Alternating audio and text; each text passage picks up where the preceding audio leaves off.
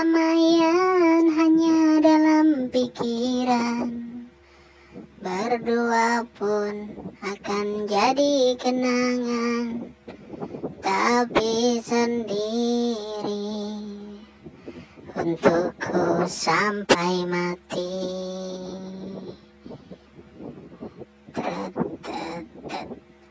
Bayang-bayang masih membuatku terus membayang. Oke, okay. uh, Selamat malam, kembali lagi sama saya ya, Salim Putra Ladiamu. hmm, Kita masih akan ngomongin, masih akan ulas sunyi sepi sendiri aku ya. Ini bagian dua dan terakhir, nggak banyak sih, cuma pengen nambahin. Lalu setelah ini kita akan pindah ke catatan diary berikutnya, yang pastinya akan saya mulai dengan lagu juga. Kok lagu lagi? Ya nggak semua lagu sih, cuma kebetulan catatan berikutnya juga yang dihasilkan lagu juga. Gitu. Ya nanti kita akan bahasnya di tempat lain deh. Hmm, jadi sunyi sepi sendiri aku. Oke, itu kalau yang belum dengar ulasan yang pertama didengar dulu ya, biar agak nyambung. Hmm, bagaimana cara menciptakannya? Gitu kan. Jadi kalau kondisi perasaan saya menciptakannya seperti yang sudah kita ulas kemarin, udah kita bilang kemarin yang kita udah omongin. Sekarang bagaimana sih proses saya membuatnya? Ya jadi teman-teman, eh, saya itu punya kebiasaan gitu, ketika malam hari itu, nggak harus malam sih, ketika sendiri itu punya kebiasaan yang tidak pernah lepas adalah diari dan pena saya itu, dan gitar itu nggak lepas. Karena dengan dua alat itu, diari dan gitar, saya selalu bisa mem membentukkan perasaan-perasaan saya.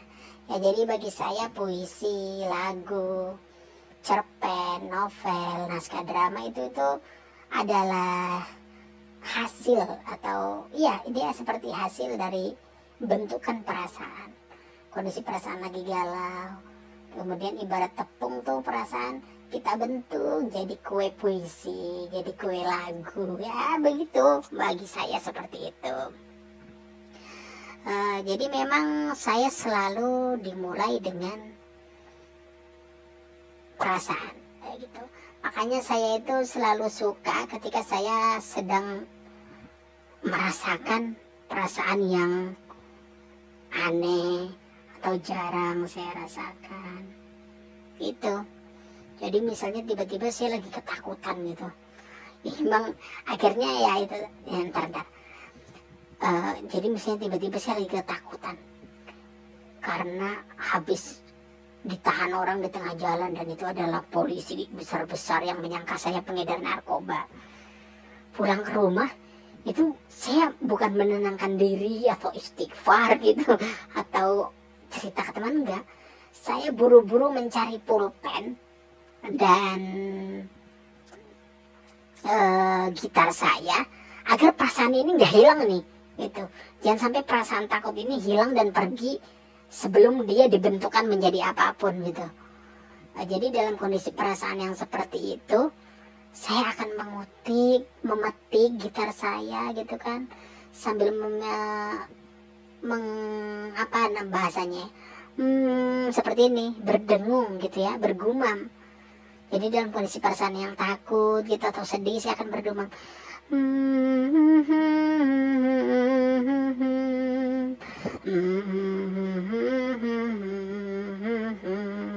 Gitu.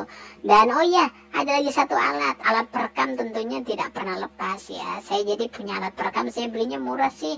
Uh, itu waktu masih saya S M A ini, nggak tahu mereknya juga lupa, udah lama ini, yang jelas ini barang murah gitu. Dulu saya beli waktu kelas satu S M A itu cuma seratus tujuh puluh ribu. Saya S M A kelas satu itu berarti tahun dua ribu tujuh. Ya, tahun dua ribu tujuh saya beli alat itu, sampai sekarang saya pakai. Alatnya kecil sih nih, lagi saya pegang-pegang, gimana ya nggak bisa ngeliat ya. Dengar suaranya aja nih. Nah, ini suara alatnya. Nah, ya, jadi saya selalu, bahkan kadang itu alat kalau lagi saya jalan keluar gitu, saya saya aktifkan gitu. Jadi seluruh omongan saya sama siapapun itu kerekam. Alah, kemana kemana-mana. Harusnya kita ngomongin itu di bagaimana Salim membuat lagu, cara membuat lagu versi Salim. Gitu. Ini kan kita lagi fokus ngomongin Sunyi Sepi Sendiri Aku, gitu ya.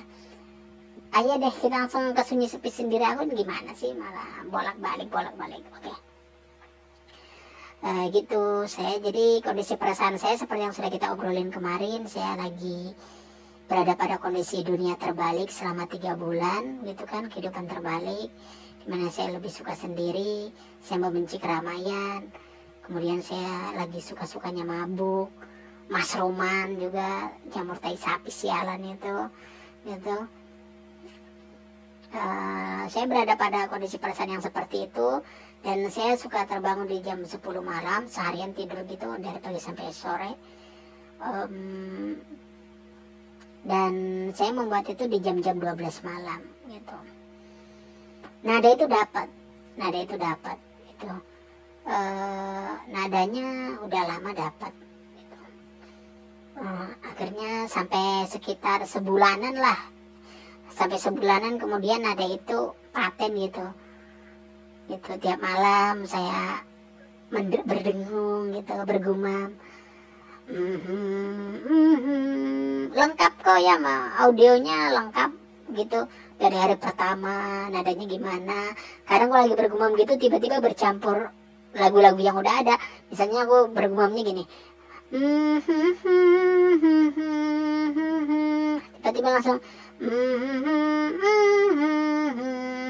kayak gitu-gitu, biasa terdistorsi dengan apa-apa yang sudah terekam duluan di dalam kepala gitu ya. Sampai akhirnya nadanya itu paten gitu. hmm, baru kemudian saya masuk ke proses menempatkan lirik ke dalam nada-nada itu. Ini ada hal yang bagi saya ini cukup mistis gitu. Uh, ini nggak terjadi di seluruh lagu saya, cuma lagu yang ini. Jadi, jadi waktu itu saya kondisi perasaannya, saya pulang ke kontrakan saya dan saya dapati, gitu. Saya dapati orang yang saya kagumi itu sedang bersenda gurau dengan orang lain gitu. Entah kenapa di masa itu hal itu begitu menyakitkan untuk saya. Bukan selingkuh, bukan selingkuh kan, dia bukan pacar saya. Ya nggak ngerti gitu punya perasaan apa. Jadi kamu punya teman, ketika kamu lihat dia ngobrol sama orang lain, kamu seperti kehilangan arah dalam hidup ini gitu. Jadi ketika orang yang saya kagumi itu saya lihat, saya pulang kontrakan dan saya dapati dia sedang bersenda gurau gitu. Bahkan dia sapa saya juga, hai Salim gitu. Tapi sapaan dia itu seperti sebuah pukulan yang kedua gitu. Maksudnya yang tadinya saya jatuh, terus tiba-tiba omongan dia itu malah membuat saya ditambah menggila saya gitu.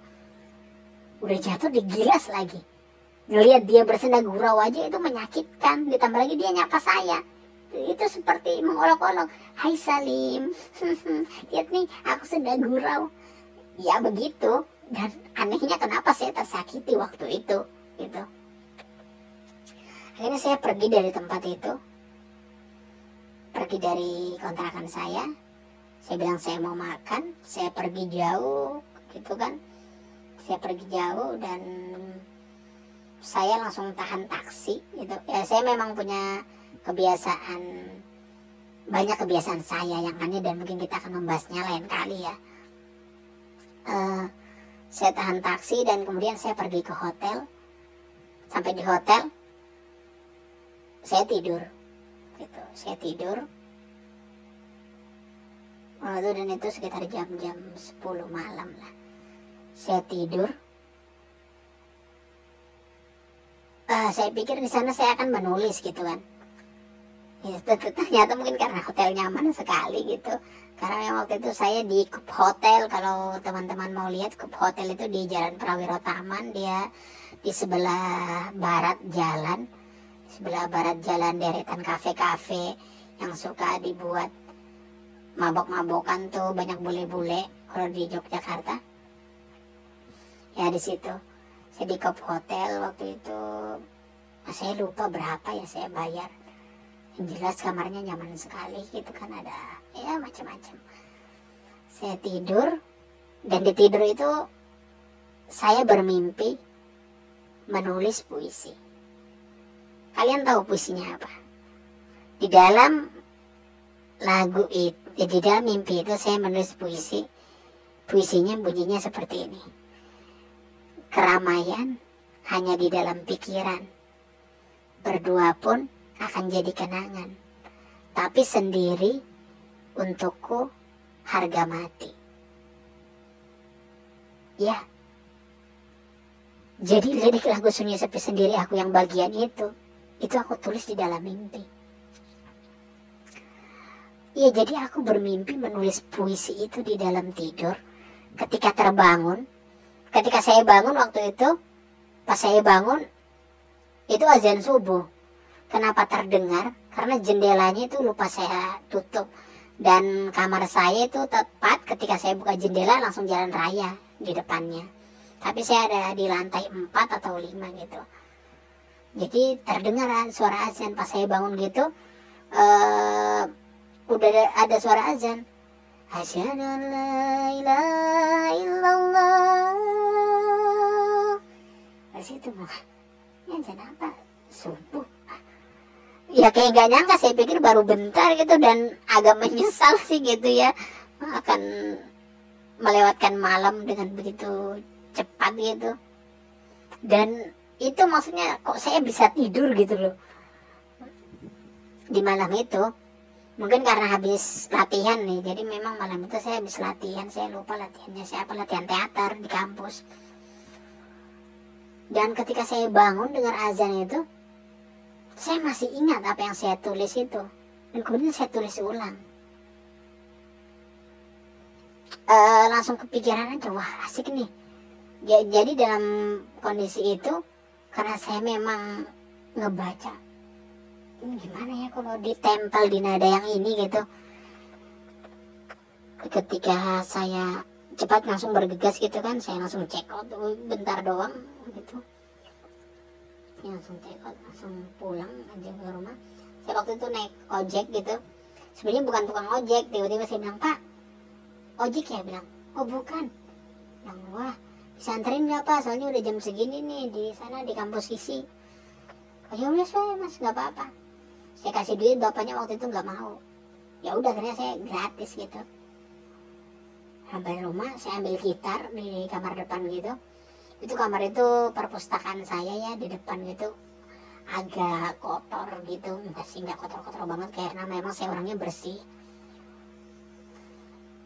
Atau saya ambil gitar dan ternyata itu seperti memang ketemu jodohnya lirik itu. Langsung saya coba di nada yang na na na na na na na na na, langsung pas. Keramaian hanya dalam pikiran, berdua pun akan jadi kenangan, tapi sendiri untukku sampai mati. Langsung pas. Dan itu nada itu yang tercipta lebih dulu bersama liriknya. Setelah itu baru saya cari, saya tempel, saya tulis gitu kan, memilih diksi-diksi yang ya sok-sok dipikirkan gitu. Sampai akhirnya jadi lagu itu. Mm-mm. Ketika malam itu jadi, mm, ketika jadi, tapi lagu itu belum pernah saya nyanyikan.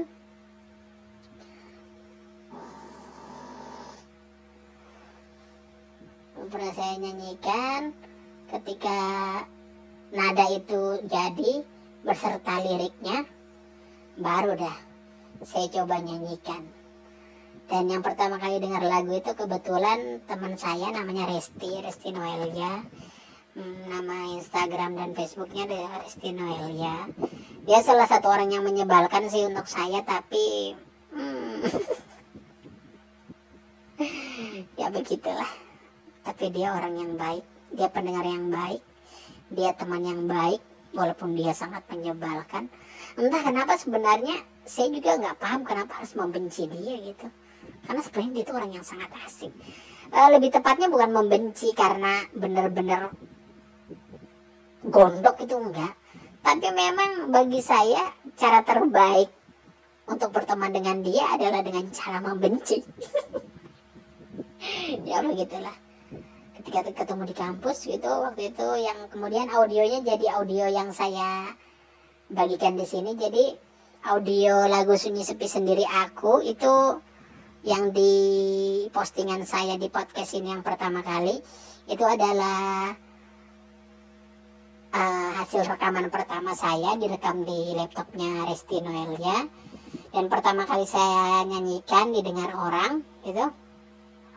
Hmm, walaupun di audio itu ada terdengar itu ada komentar, ya ada itu teman saya namanya Rangga yang komentar, ah lagunya itu itu aja lagi ya. Uh, saya nggak ngerti kenapa dia komentar itu, padahal lagu pertama kali saya nyanyikan lagu itu di situ. Tapi memang teman-teman di kampus itu suka ngomong, teman-teman di kampus itu suka ngomong, ah kamu tuh nyanyi apa aja sama aja perasaan nadanya, itu lagi kayak tembang kenangan gitu. Gitu, gitu. Saya publikasikan di situ, dan kemudian katanya Mbak Resti, aku suka lagumu.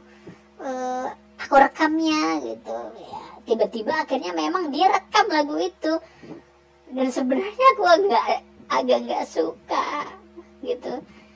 Ketika tiba-tiba waktu itu siang-siang dia datang, Salim aku punya surprise untukmu. Apa sih nih orang gitu, dengar ternyata tahu nggak, dia play lagu itu dan dia seolah-olah memberikan kado yang begitu spesial gitu kan. Dengar terus diputar gitu, teng teng teng. Ketika dengar lagu itu udah direkord gitu, dalam hati gue itu pengen ngomong, kenapa kamu gak izin aku sih mau rekod lagu ini, dan kenapa kamu merekamnya dengan begitu aja, emang aku akan suka dengan rekordan ini gitu. Bodo amat lah gitu.